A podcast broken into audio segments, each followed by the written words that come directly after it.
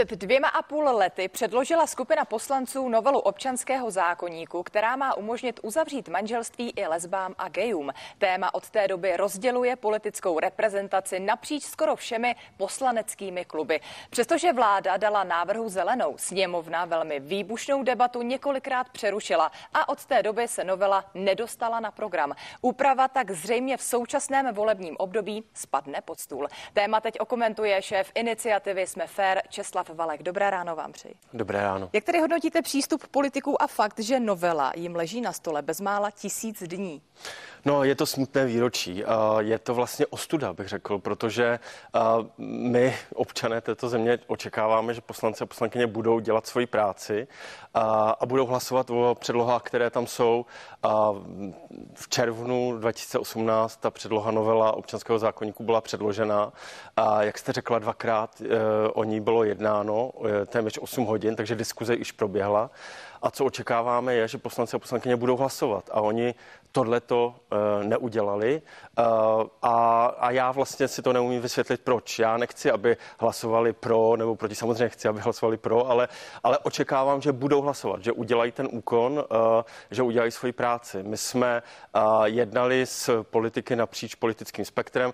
Pan premiér Babiš, který tady na televizi Prima řekl, že podporuje manželství, tak v říjnu loňského roku, kdy ještě slovo korona nebo covid nebylo známo a představitelům biznesu slíbil, uh, že tento zákon bude uh, projednáván a hlasován v uh, poslanecké sněmovně.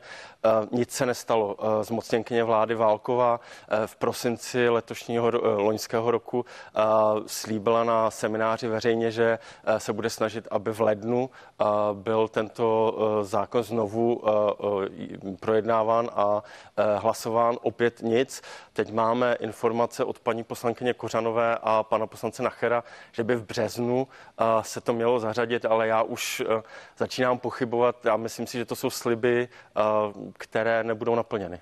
Vy jste v tom ohledu spustili i online petici, kterou my tady vidíme v pozadí. Tak kolik podpisů se zatím podařilo vybrat a jaký je další plán s peticí? Hm. Ano, my jsme první petici, kterou jsme začali, tak byla fyzická petice. To bylo v tom roce 2018. Tam jsme uh, nazbírali 70 tisíc podpisů za pět měsíců. Uh, teďka tu online petici jsme spustili v srpnu loňského roku a už máme 60 tisíc podpisů a budeme sbírat dál, protože to je nějaký signál pro ty politiky a političky, zejména teďka v době před volbama, že to manželství pro všechny není podružné téma, že to je téma, které voliče zajímá a zejména je to téma, které se nás týká, které to je o um, o konkrétních osudech těch lidí. A doba uh, covidová nám ukázala, uh, že tento zákon je uh, potřebný. Vlastně podle mě by měl být tento zákon součástí covidového balíčku, protože jednak pomůže konkrétním osobám, ale zároveň přinese do státní kasy peníze, peníze, které dneska potřebujeme. Když zmiňujete dobu covidovou, tak co přesně ukázala v soužití registrovaných partnerů? S jakými problémy se třeba během té doby covidové potýká? říkali? Tak hm, doba covidová především ukázala, že stát a poslanci taky na stejnopohlavní páry zapomínají. Při těch, hm, při těch opatřeních, které eh, vláda chrlila, pokaždé zapomněla na stejnopohlavní páry. Začalo to v březnu, eh, kdy eh, zavřeli hranice, v okamžiku otevření hranic eh, povolili potkávání se rodin jenom heterosexuálních manželství, nikoli stejnopohlavních párů.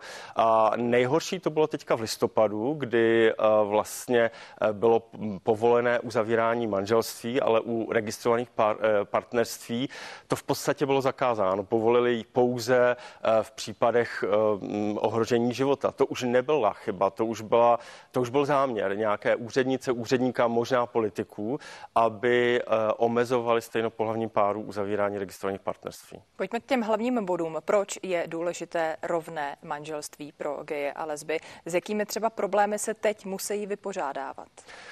Každý týden se na nás někdo obrací s novou a novou, jakoby, eh, s, nov, s novýma a novýma problémama. To člověk ani neuvěří, co všechno jakoby, musíme překonávat, ale eh, ty základní důvody tři my rozdělujeme do takových tři jakoby, oblastí. Eh, první je administrativní. Můžete uzavírat registrované partnerství pouze ve 14 místech v republice, v krajských městech, nebo nemůžete mít svědky. Je to prostě administrativní úkon, který přijdete na úřad, lísteček a jdete, jdete si sednout, žádný eh, eh, úředníci, není to žádný ceremoniál.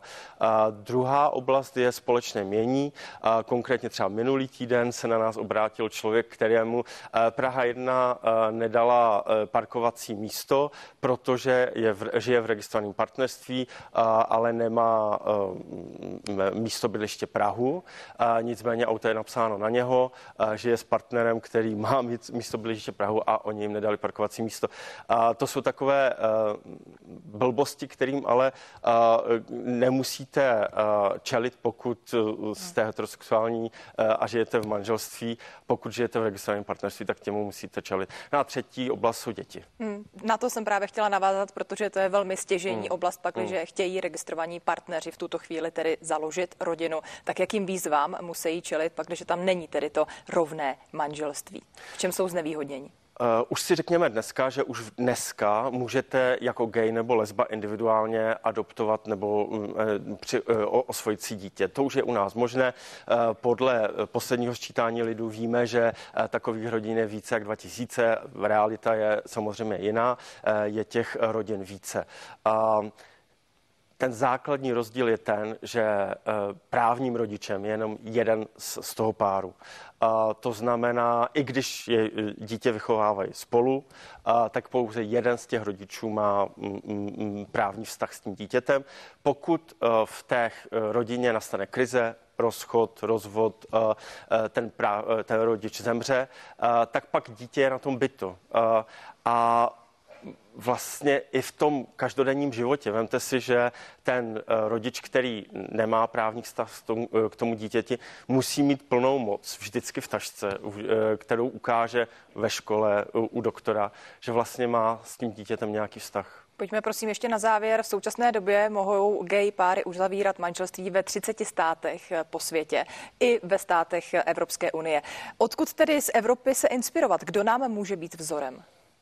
Všechny státy, ve kterých to manželství pro, pro všechny je, ty ukazují, že, se, ta, že ta společnost se vyvíjí normálně, že tam trakaře nepadají. Pojďme se podívat na katolické Španělsko, ve kterém to prosadili v roce 2005 a ta společnost se vyvíjí normálně. V Nizozemí, ve kterém to prosadili jako v první zemi na celém světě, prostě tyto společnosti se vyvíjí normálně, tak jak se roz, vy, bude vyvíjet i česká společnost, až ty poslanci a poslankyně schválí. My moc děkujeme za váš komentář, že jste přišel do studia Nového dne. Držíme palce samozřejmě, aby se novela alespoň někam posunula. Naším hostem byl šéf iniciativy Jsme fér Česlav Valek. Děkuji za pozvání.